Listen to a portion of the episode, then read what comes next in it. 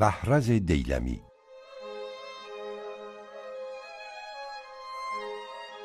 سردار و سپه سالار دلاوران ایران وحرز سپه بود. دیلم بود بعضی آن را بر زین کامکار ضبط کردند و گفتند که او پیری سال خورده بود و بیش از صد سال داشت و از سواران و پهلوانان عجم و از خاندانهای بزرگ بود چون به سرکشی و راهزنی افتاده بود کسرا او را بند فرموده بود.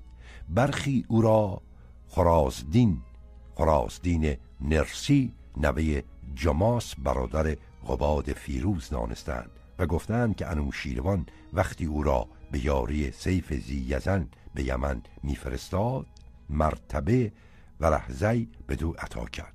بنابراین ورهرز نام او نیست. نام پایگاهی است که نوشیروان به دو داد. بعضی نیز نام وی را ورهز ابن بهافرین ساسان ابن بهمن نوشتند و گفتند که این پل نهروان را در عراق این ورهزبن به آفرید کرده است. آنچه از همه این روایات برمیآید آن است که این سردار گویا از خاندان ساسانیان بوده است و در سپاه انوشیروان پایگاه ارجمندی داشته است. بلعمی گوید که مردی بود اردن جمله آن سپاه وی پیری هشتاد ساله. نام او را او هزار خواندندی و به همه عجم ای در از او تیراندازتر نبود و نوشیروان او را به هزار مرد داشتی به جوانی و هر کجا او را بفرستادی گفتی هزار مرد سوار را فرستادم و او پیر و ضعیف شده بود و از کار مانده و ابروان بر چشم افتاده. او را بخواند و بر آن لشکر سالار کرد. وحرز با یاران خیش و سیف زیزن از راه دریا آهنگ آماوران کرد. در دریا دو کشتی با دویست مرد از این جنگجویان غرق شدند. شش کشتی به عدن رسید و جنگجویان از دریا برآمدند. پادشاه زنگیان از آمدن آنها آگاهی یافت. چون اندکی آنان بدانست شگفت کرد و آنان را به چیزی نداشت. از آن سوی کسان سیف و بسیاری از مردم هاماوران نیست که در مدت چندین سال بیدادها و شکنجه ها از دست زنگیان دیده بودند به اردوی جنگجویان پیوستند. شمار این گروه را پنجاه هزار تن نوشتند. نوشتند که وحرس چون به کنار دریا رسید هرچه توشه و اندوخته در کشتی ها مانده بود به دریا ریخت و کشتی ها را آتش زد و کسان خیش را گفت کشتی ها و خواسته ها از بحر آن سوختم تا شما بدانید که دیگر بازگشتن را روی نیست و دشمن نیز بداند که اگر بر ما دست یابد از ما چیزی بدون نرسد. اکنون ما را مرگ در پس و پیروزی در پیش است. جز پیش رفتن چاره نیست. جنگجویان همه زبان دادند و سوگند خوردند تا جان دارند بکوشند. جنگ خونینی رخ داد که تبری و بلعمی جزئیات آن را به تفصیل نوشتند. در این جنگ پیکان وحرس پادشاه زنگیان را از پای درافکند. ایرانیان زنگیان را به تیرباران گرفتند و بسیاری از آنان تباه شدند. ستم دیدگان هاماوران نیز کینه دیرینه از زنگیان در دل داشتند. دست برآوردند و هر کرا از آنان میافتند میکشتند. بدین گونه سیف زیزن و مردم هاماوران کین خیش را از دشمنان بستاندند و پس از چندین سال آنان را از خاک خیش براندند. کشته شدن سیف زیزن سیف زیزن فرمان روایی یافت. سپه بود وحرز را از سوی انوشیروان دستوری رسید که باز گردد و ملک به سیف بسپارد. چنان کرد و ایرانیان را در یمن بماند. اما نوشیروان با پادشاه یمن پیمانها بست و شرطها کرد. از جمله آن که آزادگان ایران را در یمن زن گرفتن روا باشد. لیکن یمانیان را نباید که از ایرانیان دختر بزنی کنند. شاید از این شرط فزونی شمار ایرانیان را خواست تا ایرانیان از راه پیوند افسونتر گردند و فرهنگ و تمدن ایران در آن خطه بیشتر پراکنده گردد. از این پس یمن زیر فرمان ایرانیان درآمد و فرمان روای ایرانیان در آن سرزمین آغاز گشت. سیف نیز هر وقتی خواسته خراج به درگاه نوشیروان میفرستاد و با ارمغانها و پیشکشها بندگی و فرمانبرداری خیش را فرا می نمود جز این نیز چاره نداشت زیرا از وقتی که زنگیان از یمن برافتاده بودند ایرانیان در همه کارهای سیاسی و نظامی دستن در کار بودند. و سیف خود در دست آنان چون افزاری بود. ادهی از حبشیان که چون نوبتیان و نگهبانان بر درگاه سیف خدمت می‌کردند ناگهان بر او در افتادند و او را تباه کردند. می نویسند که چون سیف زیزن به ملک بنشست از حبشه کس به یمن اندر نهشت. مگر پیران ضعیف و کودکان خرد که سلیس بر نتوانستی داشتند و زنان و گرنه دیگران را همه به شمشیر بگذاشت و سالی برآمد رسول فرستاد در سرای نوشیروان با خواسته بسیار و از جوانان حبشه که بر او بودند چون سیف برنشستی پیش او حربه بردندی و خدمت کردندی و ایشان را نیکو همی داشت تا امین شد بر ایشان. روزی برنشسته بود با سپاه و این همشان پیش او اندر همی دویدند. او تنها از پس ایشان اسب بدوانید و پیادگان از او باز ماندند. این همشیان با اسب همی دویدند. چون سپاه از وی دور شد گرد وی اندر آمدند و او را به میان اندر گرفتند و بکشتند. آن سپاه بپراکندند و حبشیان از هر جا سربر کردند و از همیریان و اهل بیت مملکت و خیشان سیف خلقی بکشتند. بسیار روزگاری برآمد کس به ملک ننشست و کس را اطاعت نداشتند. خبر به نوشیروان شد سخت تافته شد و باز وحرز را به یمن فرستاد. با چهار هزار مرد و بفرمود که هر که به یمن اندر است از حبشه همه را بکش پیر و جوان و مرد و زن بزرگ و خرد و هر زنی که از حبش بار دارد شکمش بشکاف و فرزندان بیرون آور و بکش و هر که اندر یمن موی بر سر او جعد است چنان که از آن حبشیان بود و ندانی که او از حبشیان و فرزندان ایشان است همه را بکش. و هر که دانی که اندر یمن هوای ایشان خواهد و به دیشان میل دارد همه را بکش تا به یمن اندر از حبشی کس نماند.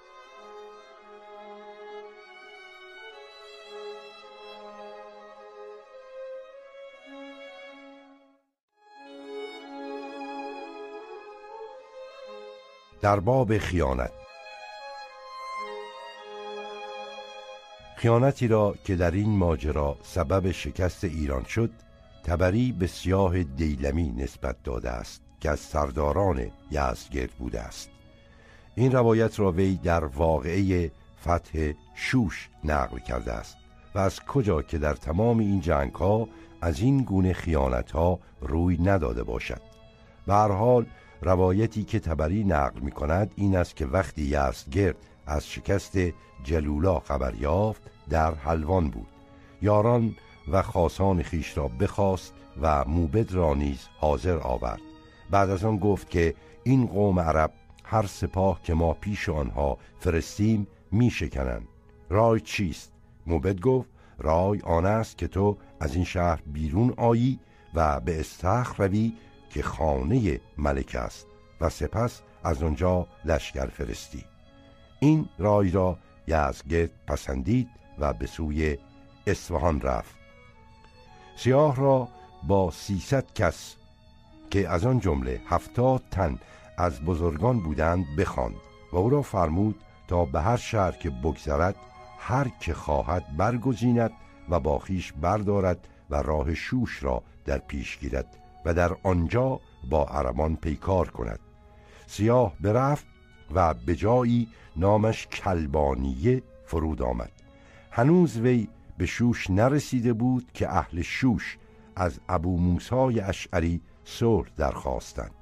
ابو موسا با آنها صلح کرد و راه رام هرمز را پیش گرفت. اما سیاه در کلبانیه می بود و از مسلمانان سخت بیم داشت و از آنجا می بود تا ابو موسا به شوشتر شد. سیاه نیز حرکت کرد و به جایی بین رام هرمز و شوشتر فرود آمد تا امار ابن یاسر فرا رسید. پس از آن سیاه بزرگان و سران ایران را که از اصفهان با او آمده بودند بخواند و گفت هیچ لشکری نمان که این قوم نشکنند و هیچ حسونی نماند که نگشودند. شما را در این باب رای چیست؟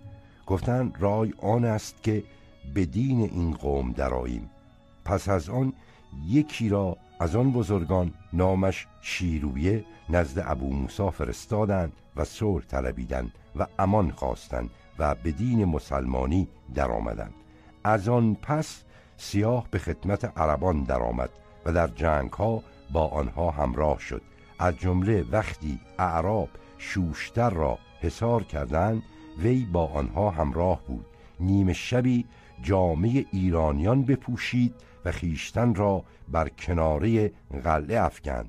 جامعه خیش را به خون رنگین کرده بامدادان اهل قلعه مردی را دیدند با جامعه پارسی بر کناره قلعه افتاده. گمان کردند از آنهاست. در قلعه بگشادند تا او را به قلعه درآورند. سیاه برجست و با نگهبانان درآویخت.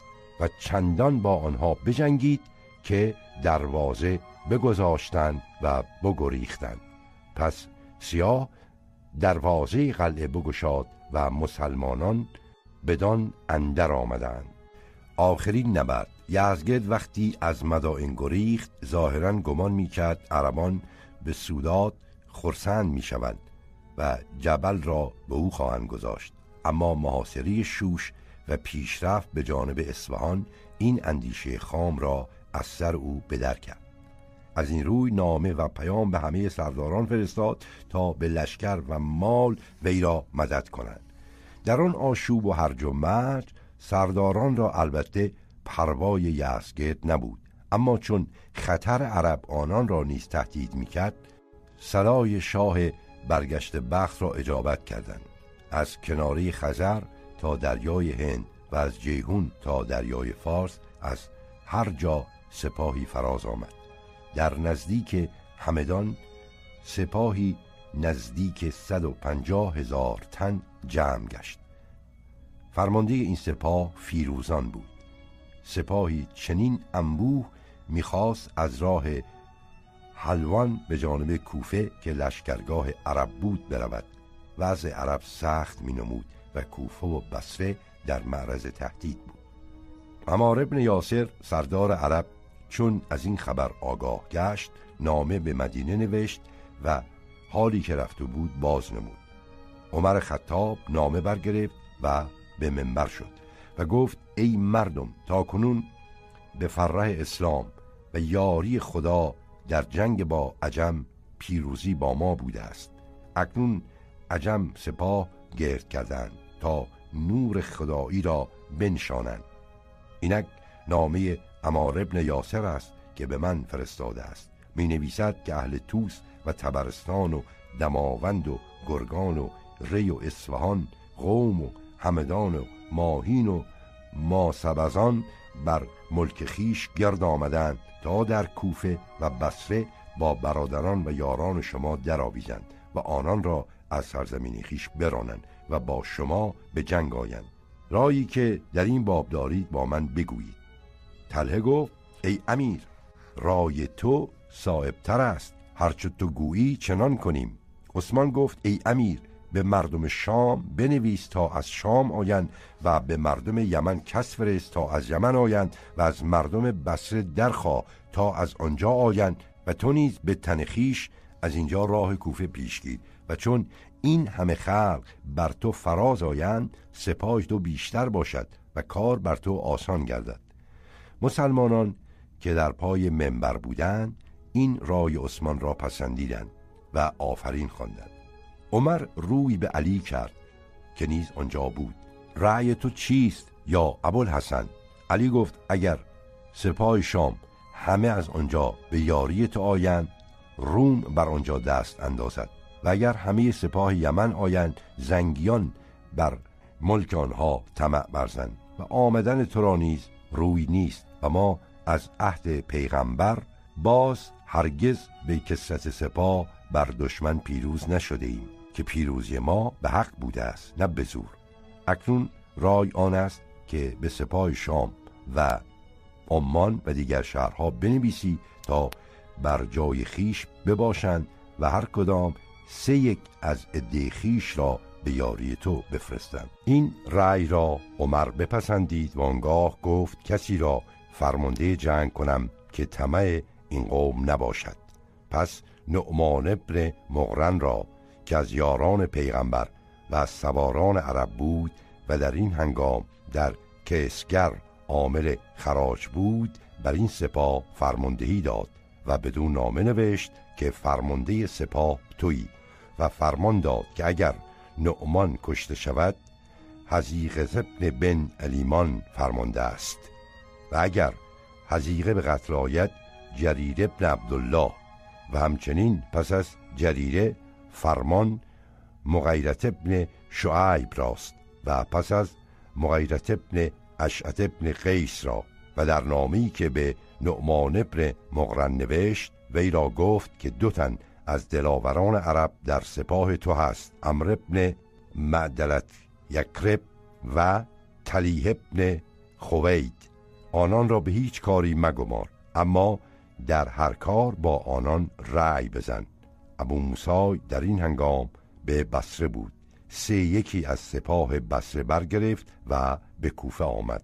نعمان نیز بیامد و سپاه از هر سو گرد گشت. برگ و ساز بساختن و همه راه نهاوند پیش گرفتند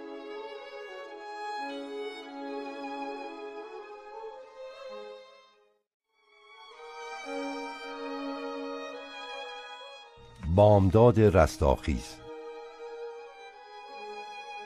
خروج سیاه جامگان ابو مسلم را می توان آغاز رستاخیز ایران شمرد. نهزت این سیاه جامگان از خشم و نفرت نسبت به مروانیان و عربان مایه می گرفت. اگر شور وطنی و احساسات قومی و ملی محرک این قوم نبود لامحاله نفرت از ستمکاران عرب در این نهزت و خروج سببی قوی به شمار می آمد.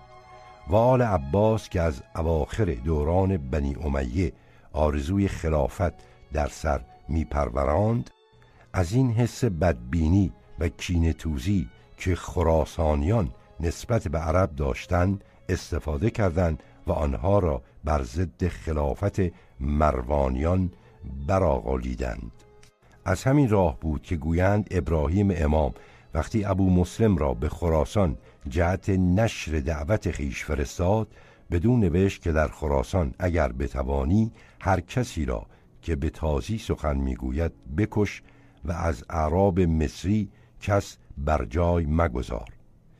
از این سخن پیداست که محرک عمده این سیاه جامگان ابو مسلم دشمنی با ستمکاران عرب بوده است و ابراهیم امام و سایر آل عباس نیز از همین راه آنان را به یاری خیش واداشتند.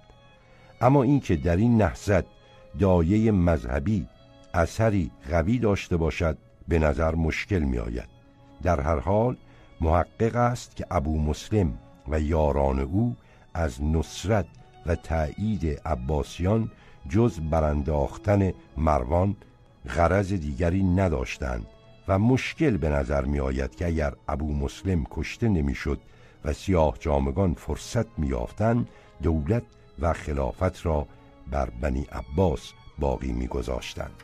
هرچه هست هدف و قرض ابو مسلم به درستی از تاریخها بر نمی آید و از این روی در باب او بین نویسندگان اخبار اختلاف است بعضی سعی کردند او را شیعه آل علی فرا نمایند.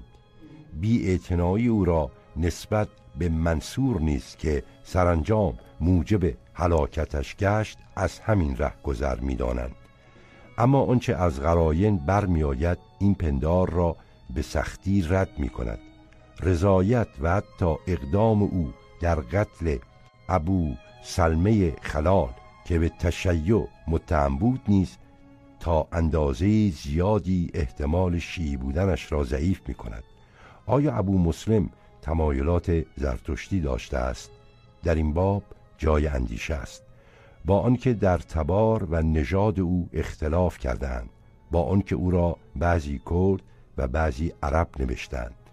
از خلال روایات خوب پیداست که ایرانی بوده است و نامش را بهزادان و نام پدرش را ونداد هرمزد ضبط کردند. نسبنامه‌ای که برایش نوشتهاند او را از نژاد شیدوش پسر گودرز یا رهام پسر گودرز معرفی می کند بعضی نیز او را از فرزندان بزرگ مهر بختگان شمردند زندگی کودکی او در تاریکی پندارها و افسانه ها فرو رفته است.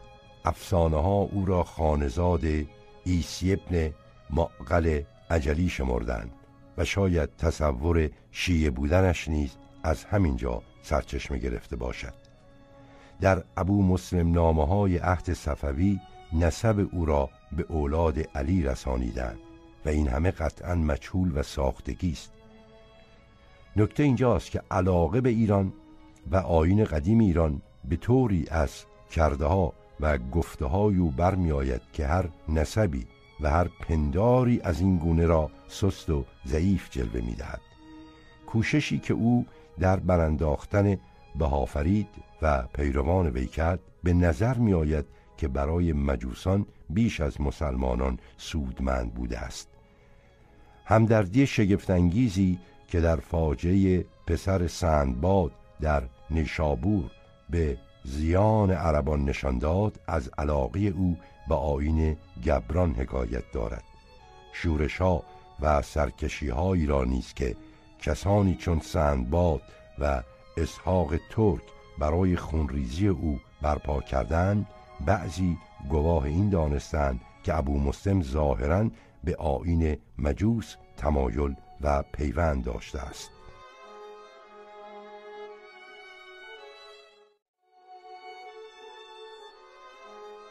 سندباد اما از دوستان ابو مسلم که به خونخواهی او برخواستن از همه گرم روتر سندباد مجوس بود. سندباد که بود؟ اگر آنچه مورخان مسلمان که در همه حال از تعصب مسلمانی خالی نیستند درباره او نوشتهاند درست باشد در قیام او جز یک تقیان تند بر ضد خلیفه تازی و جز یک حس انتقام جویی از آدمکشان عرب چیزی نمی‌توان یافت. اما با اعمان نظر در علل و نتایج حوادث این نکته آشکار می گردد که قیام او خیلی بزرگتر از آنچه در تاریخ نوشته بوده است. نفرت از جور و اسیان بر ضد جباران بیشتر از حس انتقام و کینجویی روح این پهلوان را گرم می کرده است. نحزد خونالود و گرم و سوزان او که بیش از هفتاد روز طول نکشید برای کسانی که پس از او بر ضد ستمکاران تازی قیام کردن سرمشق زنده بود. در تاریخ ها قبل از این حادثه ذکری از او نیست. نوشتند که او آین مجوس داشت و در یکی از قریه های نیشابور به نام آهن ساکن بود و در آنجا ثروت و مکنتی داشت. او را از یاران و پروردگان ابو مسلم خواندند و درباره کیفیت آشنایی آنها افسانه ها نوشتند. از جمله آوردند که چون ابراهیم امام ابو مسلم را به خراسان فرستاد از نیشابور میگذشت. به خان سندباد فرود آمد. ناگاه ابو مسلم به مهمی بیرون رفت و چارپای خود را بر در محکم بسته بود. چهار پای آواز کرد و در خان بکند. چون ابو مسلم بازگشت مردم خانش بگرفتند که در خان را نیک کن و این قوقا به باد برسید. چون در ابو مسلم نگاه کرد و آن شیخ را دید دریافت که او را شعنی خواهد بود. ایشان را زجر کرد و ابو مسلم را به خانه برد و چند روزی مهمان کرد. بعد از آن حال ابو مسلم می‌پرسید. ابو مسلم اظهار نمی کرد سندباد گفت با من راست بگوی که من راز تو نگاه دارم. ابو مسلم شمی بگفت. سندباد گفت فراست اختزای آن می کند که تو این عالم برهم زنی و عرب را از بیخ براندازی و کم بوده است که فراست من خطا شده باشد. ابو مسلم از آن شاد گشت و از پیش او برفت. همین روایت را که ظاهرا از ابو مسلم نامه ها نقل شده است و خالی از افسانه نیست یکی دیگر از مورخان بدین گونه نقل می کند که سندباد از جمله آتش پرستان نیشابور بود و فی جمله مکنتی داشت و در آن روز که ابو مسلم از پیش امام به مرد می‌رفت او را دید و آثار دولت و اقبال در ناسیه او مشاهده کرد. او را به خانه برد و چندگاه شرایط زیافت به جای آورد و از حال وی استفسار نبود ابو مسلم در کتمان امر خود کوشید. سندباد گفت قصه خود با من بگوی و من مردی رازدار و امینم. افشای اسرار تو نخواهم کرد. ابو مسلم شمی از مافی زمیر خود را در میان نهاد. سندباد گفت مرا از طریق فراست چنان به خاطر می‌رسد که تو عالم را زیر و زبر کنی و بسیاری از اشراف عرب و اکابر عجم را به قتل رسانی و او از این مسرور و مستبشر گشت و سندباد را ودا نموده به نشابور رفت. نکته جالب توجه آن است که این داستان در منابع قدیم نیست و به نظر می رسد که در منابع متأخر نیز از افسانه ها و داستان های ابو مسلم نامه های فارسی وارد شده باشد. در هر حال این روایت نیز از همین منابع است که می‌گویند اتفاق چنان افتاد که سندباد را پسری کوچک بود و با یکی از پسران عربان به مکتب می‌رفت. در محله بویاباد نشابور و آن عربان چهارصد کس بودند. روزی پسر سندباد با پسر عربی جنگ کرد. و پسر سندباد سر پسر عرب بشکست. اثر خون بر سر پسر عرب ظاهر شد. پیش پدر رفت. پدرش گفت این را اظهار مکن و با آن پسر دوستی در پیوند. پسر عرب با پسر سندباد دوستی آغاز کرد و بعد از اون که دوست شدن پسر سندباد را به خانه برد و کسی نزد پدرش فرستاد که پسرت اینجاست. بیا و ببر. سندباد به خانه عرب رفت و عرب پسر او را کشته بود و بریان نهاده و عضوی به جهت سندباد بر سفره نهاد. چون از گوشت بخورد سفره برداشتند. عرب از سندباد پرسید که تعام بریان چه بود؟ سندباد گفت خوب بود. عرب گفت گوشت پسر خود خوردی. سندباد از این معنی بیهوش شد. چون با خود آمد از خانه عرب بیرون آمد و پیش برادرش شد و این قصه با وی گفت و گفت این انتقام ما مگر آن مرز وزی تواند کشید که این زمان خروج کرده است و روزی که از اینجا میگذشت منش به انواع رعایت کردم. پس هر دو برادر با هم پیش ابو مسلم آمدند و این قصه با وی گفتند و ابو مسلم سوگند یاد کرد که من بویاباد را جنداباد کنم این حکایت را در قصه ابو مسلم به روایتی دیگر ذکر کردند. القصه دو هزار مرد همراه ایشان کرد و اون دو برادر را امیر لشکر گردانید و گفت هر عربی که در آن دیه هست همه را بکشند و مردگان ایشان را در میان راه بیفکنند. ایشان بدان دیه رفتند و آن چهارصد عرب را به تمام بکشتند و بینداختند و همچنان می بود تا بوی گرفت و گندیده شد و ایشان باز پیش ابو مسلم رفتند و از خواص ابو مسلم بودند. سندباد با وجود جبری جامعه سیاه می پوشید و شمشیر همایل می کرد و از عقب ابو مسلم در معرکه ها و جنگ ها می‌رفت. شاید این روایت که عرب گوشت پسر سندباد را برای او بریان کرده باشند افسانه بیش نباشد. اما در هر حال چنین افسانه‌ای برای تحریک دشمنی و کینجویی ایرانیان صلحجویی که در شهرها و دیاهای خود در کنار اعراب میزیستند بهانه خوبی می‌توانسته است باشد. منابع قدیم همه از سابقه دوستی سندباد با ابو مسلم یاد کردند. تبری و دیگران او را از پروردگان و برکشیدگان ابو مسلم خواندند. و خاج نظام الملک در سیاست نامه نیز در این باب نوشته است رئیسی بود در نیشابور گبر سندباد نام و با ابو مسلم حق صحبت قدیم داشت. او را برکشیده بود و سپه سالاری داده و در همه حال از کتاب ها به خوبی برمی آید که سندباد قبل از آن که به خونخواهی ابو مسلم قیام کند سابقه دوستی با او داشته است و حتی در روزهای آخر عمر ابو مسلم که آن سردار نامی برای کشته شدن نزد منصور می‌رفته است سندباد را به نیابت خود برگماشته است و او را با خزانه و اموال به ری فرو داشته است. از این رو شگفت نیست که پس از قتل ابو مسلم وی با چنان شور و التهابی به خونخواهی وی برخواسته باشد.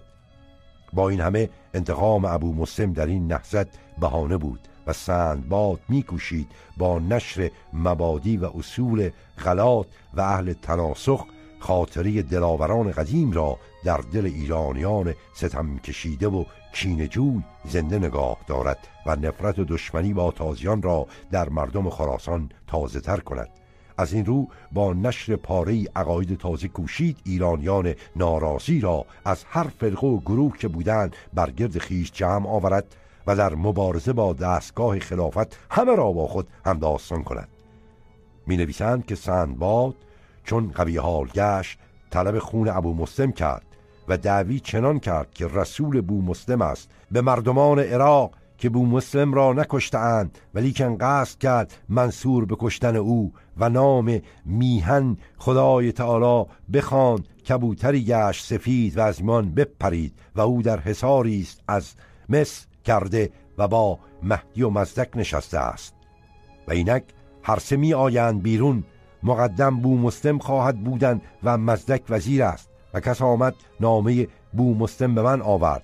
چون رافزیان نام مهدی و مزدکیان نام مزدک بشنیدند از رافزیان و خرمدینان خلقی بسیار به وی گرد آمدند. پس کار او بزرگ شد. و به جایی رسید که از سواره و پیاده که با او بودند بیش از صد هزار مرد بودند. هرگاه با گبران خلوت کردی گفتی که دولت عرب شد که من در کتابی خواندم از کتب ساسانیان و به من رسیده بود و من باز نکردم تا کعبه را ویران نکنم که او را به دل آفتاب بر پای کردند اما همچنان که قبه دلی خیش آفتاب را کنیم چنان که در قدیم بوده است. و خرمدینان گفتی که مزدک شیعی است و شما را میفرماید که با شیعه دست یکی دارید و خون ابو مسلم باز خواهید و با جبران گفتی با شیعیان و خرمدینان و هر سه گروه را آراسته می داشتید شاید این عقاید و سخنانی که معلف سیاستنامه به سندباد نسبت می دهد از جعل و تعصب خالی نباشد. اما در هر حال به نظر می آید که تعالیم و عقاید سندباد با عقاید و آرای فرقه بومسلمیه و دسته ای از راوندیه چنان تفاوت نداشته است. داستان قیام کوتاه ولی خونالود او را تبری مختصر نوشته است. می‌گوید بیشتر یاران سندباد مردم کوهستانی بودند. ابو جعفر منصور جهور ابن مرار الجلی را با ده هزار کس به هربانها فرستاد. پس بین همدان و ری در طرف بیابان به هم رسیدند و جنگ کردند. سندباد هزیمت شد و نزدیک 600 هزار تن از یارانش در هزیمت کشته شدند و کودکان و زنانشان اسیر گشتند. سرانجام سندباد بین تبرستان و کومش به قتل آمد و آن که وی را کش لونان تبری بود. منابع متأخر در این باب به تفصیل تر سخن گفتند. از جمله روایتی که می‌گوید چون ابو مسلم کشته شد سندباد گبران نی و تبرستان را به خونخواهی ابو مسلم دعوت کرد. همه در این باب با وی متفق شدند و متوجه تسخیر قزوین گشتند. حاکم قزوین شبیخون آورد و گبران همه را گرفته مغلوب و مقید گردانید. و نزد ابو عبیده که والی ری بود فرستاد. ابو عبیده بنابر آشنایی سابق که با سندباد داشت دست از وی باز داشت و گفت تو را با امثال این محملات چه کار؟ پس از چند روز سندباد را گفت تو با جماعت خود خوار ری را منزل خود کرده در آنجا می باش و چون سندباد در آن موضع گرفت مردم آن ناحیه را با خود متفق ساخت و به سروی لشکر کشید و جمعی از لشکریان ابو عبیده نیز با وی متفق بودند. ابو عبیده این معنی را دریافته از توهم آن که مبادا وی را گرفته به دشمن سپارند در شهر ری متحسن شد و سندباد ری را محاصره نمود و بعد از چند روز فتح کرد. ابو عبیده را به قتل رسانید و اسباب ابو مسلم را از اسلحه و امتمه که در ری بود متصرف شد و شروع در لشکر گرفتن نمود. آنگاه به اندک وقت لشکر سندباد مجوسی به صد هزار رسید و از ری تا نیشابور را در تصرف آورد. القصه چون سندباد مجوسی استیلا یافت به جماعتی مسلمانان که همراه او می بودند گفت که در آن هین که ابو جعفر قصد کشتن ابو مسلم کرد وی مرغی سپید شد و پرید. و اکنون در فلان قلعه مصاحب مهدی است و مرا فرستاد تا جهان را از منافقان پاک سازم و آن جماعت فرهیفته شده کمر خدمت او در میان بستند. اما چون خبر ظهور سندباد به سم ابو جعفر رسید جهور ابن مرار را با لشکری سنگین در دفع او نامزد کرد. جهور به حوالی سابه رسید که سندباد با صد هزار کس لشکری آراسته متوجه او گردید. زن و فرزند مسلمانان را اسیر ساخته بر شتران سوار کرد و پیش پیش لشکر خود ایشان را می داشت. القصه چون طلاقی هر دو طایفه دست داد اسیران اهل اسلام فریاد برآوردند که وا محمدا کجایی که مهم مسلمانان به آخر شد و مسلمانی به یک بارگی زوال پذیرفت. جهور چون فریاد و فقان اهل اسلام را دید بفرمود تا شتران ایشان را برمانند. پس شتران روی به سندباد نهادند و جمعی کثیر از اهل صفوف و لشکر او را پریشان ساختند و سندباد ندانست که حال چیست. متوهم شد و روی به گریز نهاد. نوشتند که در این نبرد از یاران سندباد چندان کشته شد که تا سال 300 هجری آثار کشتگان در آن مکان باقی مانده بود. بدین گونه بود که با خشونت کم نظیری نحست سندباد را فرو نشاندند. سندباد نیز پس از این شکست به تبرستان گریخت و سپه بود خورشید شاهزاده تبرستان یاری و پناه جست. گویند وی پسر ام خود توسنام را با هدایا اسباب و آلات بسیار به استقبال سندباد فرستاد. چون توس نزد سندباد رسید از اسب فرود آمد و سلام کرد. سندباد از اسب فرود نیامد و همچنان بر پشت اسب جواب سلام او داد. توس به هم آمد و خشمگین گشت. سندباد را سرزنش کرد و گفت من پسر عموی سپه بودم و مرا به پاس احترام از جانب خیش پیش تو فرستاد. چندین بی حرمتی شرط ادب نبود. زنباد در پاسخ سخنان درشت گفت. توس بر اسب نشست و فرصت جست تا شمشیری بر گردن سندباد زد و او را هلاک کرد.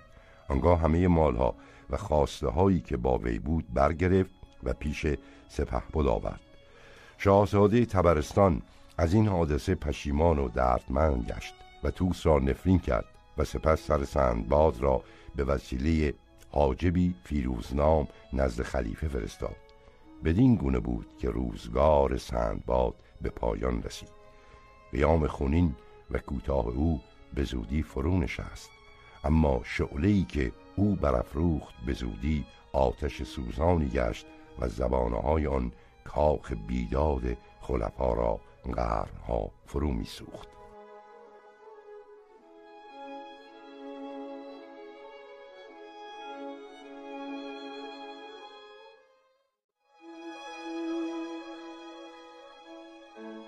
بوزنتیه یا بیزانس؟ گذشته از آن نه فقط در حوزه حکومت مسلمانی بلکه خارج از قلمرو اسلام نیز برای پیکار با خلیفه کوشش می‌کرد. پیروان او در بوزنتیه نیز امپراتور روم شرقی را به جنگ با خلیفه تشویق می‌کردند. خرمیه در شهرهای بوزنتیه پناهگاه مناسبی یافته بود. زیرا قیصران بوزنتیه به رغم خلفا میکوشیدند اتباع بابک را تقویت کنند. چندی پیش از این معمون توانسته بود در بوزنتیه آشوبی پدید آورد. او توماس نامی را که از اهل سیغلیه بود و در آسیای صغیر بر قیصر شوریده بود یاری کرد و او را بر ضد تئوفیل که قیصر بوزنتیه بود تقویت نمود. قیصر نیز برای آنکه معامله به مصر کرده باشد بلاد خود را پناهگاه خرمی ها قرار داد و آنها را یاری ها کرد. معمون که در سال 218 هجری به قصد جنگ با روم بیرون آمده بود در ترتوس درگذشت و تحریکات و دسیسه هایی که در مجاورت سقر روم در جریان بود همچنان دوام یافت. مطابق قول تبری وقتی افشین کار بر بابک تنگ گرفت و بابک کار خود سخت دید و بر حلاک خیش یقین کرد. دانست که خود با معتصم بر نمی آید. به پادشاه روم تئوفیل ابن میخائیل نامه کرد که ملک عرب همه دلاورانش را در جنگ من از دست داده است و اکنون کارش به جایی رسیده است که ناچار شده خیاط خود جعفر ابن دینار و تباق خود ایتاخ نام را به جنگ من فرستد. بر درگاه او دیگر کس نمانده است. اکنون تو نیز اگر خواهی بر او تاختن توانی کرد. قیصر با صد هزار و به قولی هفتاد هزار کس آهنگ دیار مسلمانان کرد. جماعتی از سرخ علمان نیز که سردارشان برسیس نام داشت و امپراتور روم آنان را جزو لشکریان خیش پذیرفته بود و اجرا و جامگی می‌داد با وی بودند. وقتی به زبتره از بلاد مرزی اسلام رسید آن شهر را غارت کرد. مردان بسیار کشت و زنان کودکان بسیار اسیر کرد و شهر را آتش زد. هنگامی که این حادثه رخ داد افشین بابک را گرفته بود. اما پس از اسارت و قتل بابک نیز سرخ علمان و خرمدینان به مسلمانان تسلیم نشدند. آنها در قسطنطنیه و نزد امپراتوران بوزنتیه بر ضد خلیفه دسیسه ها و توطعه ها ترسیب می‌دادند. نکته ای که در اینجا باید به یاد داشت قدرت نفوذی است که ایرانیان مهاجر در پایتخت امپراتوری بوزنتیه به دست آورده بودند. از گفته مورخان غربی برمیآید که در قسطنطنیه عدهای از ایرانیان میزیستند.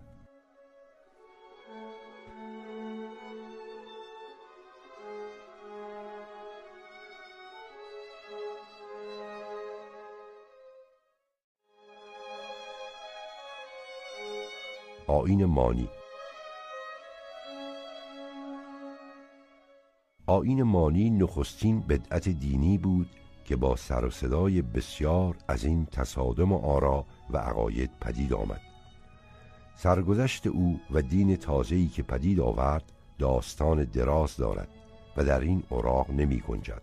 انقدر هست که مانی به حکم محیط پرورش و به اختزای احوال و ظروف دوره زندگی خیش مذهبی ابداع کرده بود که در آن بسی از عناصر و اجزای عیسوی و زرتشتی و زروانی را با پاری از عقاید سابعین و مندابیان و هرانیان به هم پیوسته بود و ترکیب کرده بود. پدر و مادرش ایرانی بودند و ناچار بهری از مردریگ عقاید آنها داشت.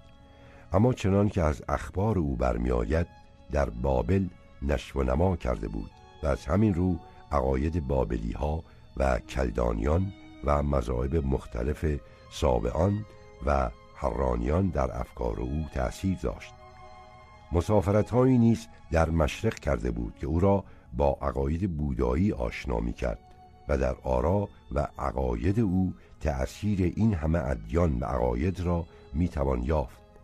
آین مانی که در واقع معجونی از عقاید و مذاهب متداول آن عصر بود نزد مغان بدعتی بزرگ تلقی شد و چنان که در تاریخ ها آورده اند موبدان برای برانداختن آن جهد بسیار کردند. او را محاکمه کردند و نابود نمودند و پیروانش را نیز سخت عقوبت دادند. با این همه آین او که ذوق عرفانی و لطف هنری خاصی داشت از میان نرفت و سالها نه تنها معارض آین زرتشت بود بلکه با آین عیسوی و حتی با دین مسلمانی هم معارضه می کرد اما هم از وقتی که مانی در عهد شاپور اول آشکار شد موبدان آین او را بدعت و زندیقه شمردند و آن را به شدت محکوم کردند. آخر ظهور این گونه بدعت ها جبروت و قدرت آنان را لطمه سخت می‌زد.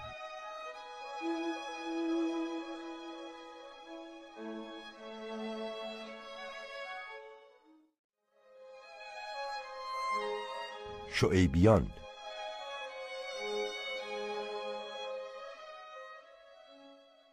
در گیردار این مشاجرات که در زمینه عقاید و آرای دینی بین صاحب نظران در گرفته بود مسئله دیگری نیز در بین مسلمانان مطرح بود. آیا عربان که ایران و دیگر کشورهای جهان را به اسلام درآورده اند و بر بسیاری از اقوام جهان پیروزی یافتند بر دیگر اقوام جهان برتری دارند؟ البته عربان خود در این باب شک نداشتند. گذشته روزگار خیش را آکنده از فخر و شرف و آزادی و بزرگواری می‌دیدند. به دلاوری و جوانمردی و میهمان نوازی و سخنوری خیش بسی می نازیدند از بابت سعی و مجاهدتی نیست که در کار نشر اسلام کرده بودند خیشتن را بر دیگر مسلمانان صاحب حقی می شمردند بدان سبب نیست که پیغامبر از عرب برخواسته بود و قرآن هم به زبان عرب بود. گمان می‌کردند عرب را بر همه اقوام جهان برتری است و در ایران به روزگار امویان چندان این برتری را که مدعی بودند به رخها کشیدند که مایه رنج و ملال گشت. از این رو اندک اندک این اندیشه در خاطر مسلمانان پدید آمد که این دعوی عربان و این رفتار تحقیرآمیزی که نسبت به دیگر مسلمانان غیر عرب دارند با آین قرآن سازگار نیست. مگر نه در قرآن برادری و برابری همه مسلمانان به سراحت ذکر شده بود. قرآن به سراحت می گفت که ای مردم ما همه شما را از مردی و زنی آفریدیم و شعبه ها و قبیله ها کردیم تا یکدیگر را بدان بشناسید. و تأکید می کرد که گرامی تر شما در نزد خداوند آن کس است که پرهیزکارتر باشد. و پیغمبر نیز گفته بود عربی را بر عجمی هیچ برتری نیست الا به پرهیزکاری. در این صورت آیا دعوی ها و خودستایی هایی که عربان می کردند ناروا بود و اساس درست نداشت از این رو بسی از مسلمانان طاقت آن خاری ها نیاوردند و آن دعوی ها را آشکارا رد و انکار کردند. گفتند عرب را بر دیگر اقوام جهان مزیت نیست. مردم همه از یک گوهرند و در نژاد و تبار هیچ بر یکدیگر امتیاز ندارند. مزیتی اگر هست بین امتها و قبیله ها نیست بین افراد است و آن نیز جز از حیث تقوا و پرهیزگاری نتواند بود. نیک و بد پست و بلند در بین هر قوم و طایفه هست اما در بین هر قوم و هر طایفه نیک نیک است بد بد است. آن کس را که خود پست و فرومایه است از انتصاب به بزرگان قوم خیش فخر و شرف نمی افزاید. وان کس را که نیز خود بلند همت و والا گوهر است از انتصاب به فرومایگان قبیله خیش قدر و شرف نمی کاهد وقتی اهل عراق همه خود را به کسرا و قباد منصوب می کردن شاعری از شعیبیان به تنز می‌پرسید پس نبدی ها کجا رفتند کسانی که برتری اعراب را رد می‌کردند اهل تصفیه بودند و چنین دعوی ها را به زیان مسلمانی می شمردن. اما اعراب خاصه جاهلان و خودستایان آنها که گفتار این اهل تصفیه را نمیپذیرفتند دچار سرزنش های سختتر شدند. کسانی که به نام شعیبی اختصاص یافتند سخنان اهل تصفیه را دستاویز کردند و اندک اندک به تأخیر و سرزنش عربان پرداختند. گفتند و حجت آوردند که عرب را نه همان هیچ مزیت بر دیگر اقوام نیست بلکه خود از هر مزیتی آری است هرگز نه دولتی داشته است نه قدرتی نه صنعت و هنری به جهان هدیه کرده است. نه دانش و حکمتی جز قارتگری و مردم کشی هنری نداشته است و از فقر و بدبختی اولاد خود را میکشته است. اما قرآن و آین اسلام که عرب به دنها مینازد و بر دیگر مسلمانان فخر میفروشد خود هیچ اختصاص به عرب ندارد. وانگاه قرآن و آین مسلمانی خود را از این دعوی های ناروا و تعصبامیز بیزارند. و آن را زشت و ناروا شمردهاند. نام شعیبی که بر این فرقه مخالف عرب و هم بر کسانی که اهل تصفیه بودند اطلاق شده است از آن روز که این دو فرقه معتقد بودند که قبایل عرب را با شعیب غیر عرب هیچ تفاوت نیست و آن دعوی ها که عرب در برتری خیش دارند بیجا و نارواست.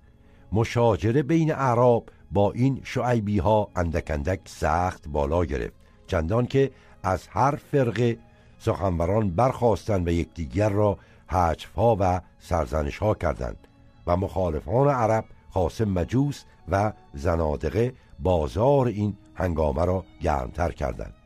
و در حج و قطع عرب بیش از آنچه حق و سزا بود افراد پیشه گرفتند و کار را به جایی رسانیدند که اندک اندک نه همون قوم عرب بلکه هر چیزی دیگر را نیز از زبان آین و اعتقاد که منصوب به عرب بود تأخیر کردند و مخالفت با دعوی های عرب را بهانه کردند تا با دعوی های قرآن اسلام ریز مخالفت کنند. و در این مشاجره از حد اعتدال به کلی خارج شدند.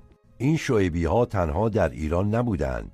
در سایر بلاد مسلمانی هم هر جا که مردم از خودستایی های عربان به سطوح بودند شعیبی ها نیز پدید می آمدند و با عرب مشاجره می کردند اما در ایران از هر دستی مردم در بین این فرقه بودند که همه در قده و تن بر عرب همداستان بودند. با این همه بیشتر این شعیبیان در ایران از آن کسانی بودند که از اعراب خاری و بیداد دیده بودند.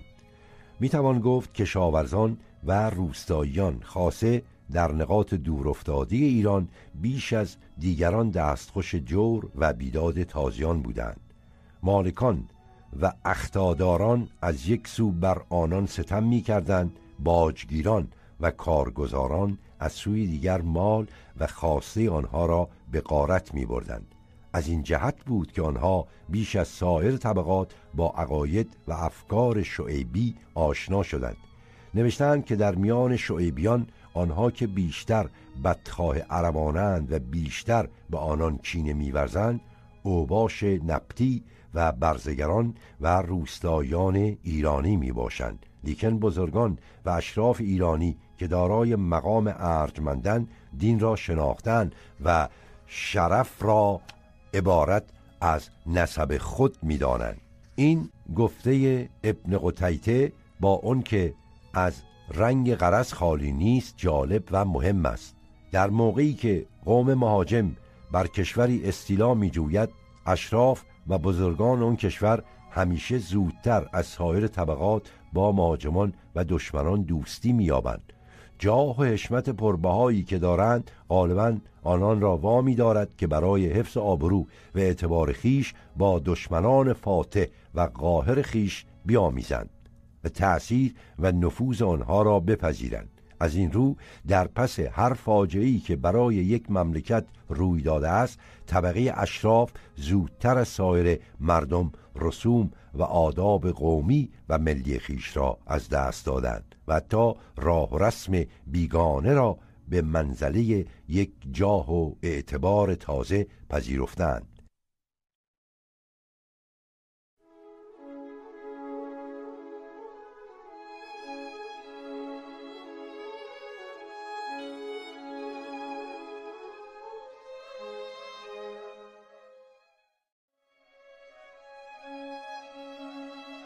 یک دورنما در طی این دو قرن بر ایران چه گذشت؟ دورنمایی از تاریخ و حوادث این دو قرن را اکنون می‌توان ترسیم کرد.